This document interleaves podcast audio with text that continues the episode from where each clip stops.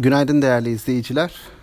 Borsada üçüncü güne başlıyoruz. Ee, dün bizim borsamızın yurt dışından bir miktar olumlu ayrıştığını e, takip ettik.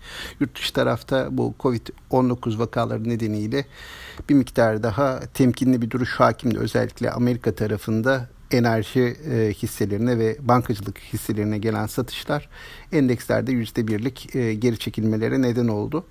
Ancak bizim tarafa baktığımızda dün biz %0.7'lik bir artış yakaladık. Burada her ne kadar bankacılık tarafında e, bir miktar zayıf performans olsa da Özellikle e, perakende sektöründeki hisseler, gayrimenkul yatırım ortaklıkları, yine Şişecam grubu endeksi sürükleyen e, faktörler arasında yer aldılar.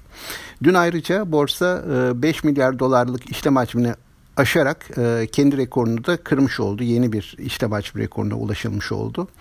E, burada yerli e, müşterilerin, yerli yatırımcıların egemenliği ağırlığı olduğunu söylemek mümkün. Yurt dışı tarafında nispeten daha sakin olduğunu, daha temkinli davrandığını düşünürsek bu yerli yatırımcının e, getiri arayışı içerisinde olduğunu çok net bir şekilde ortaya koyuyor.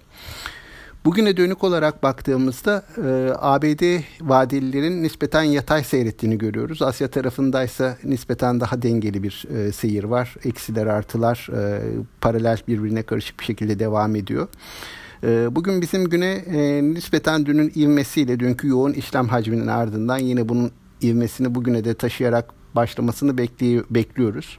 Ancak dünkü kadar kuvvetli bir artış olmayabilir. Yurt dışı piyasaları da izleyeceğiz, takip edeceğiz bugün. Dolayısıyla açılışta bir miktar olumlu açılış ardından yatay bir seyirle günü tamamlayabileceğimizi düşünüyorum.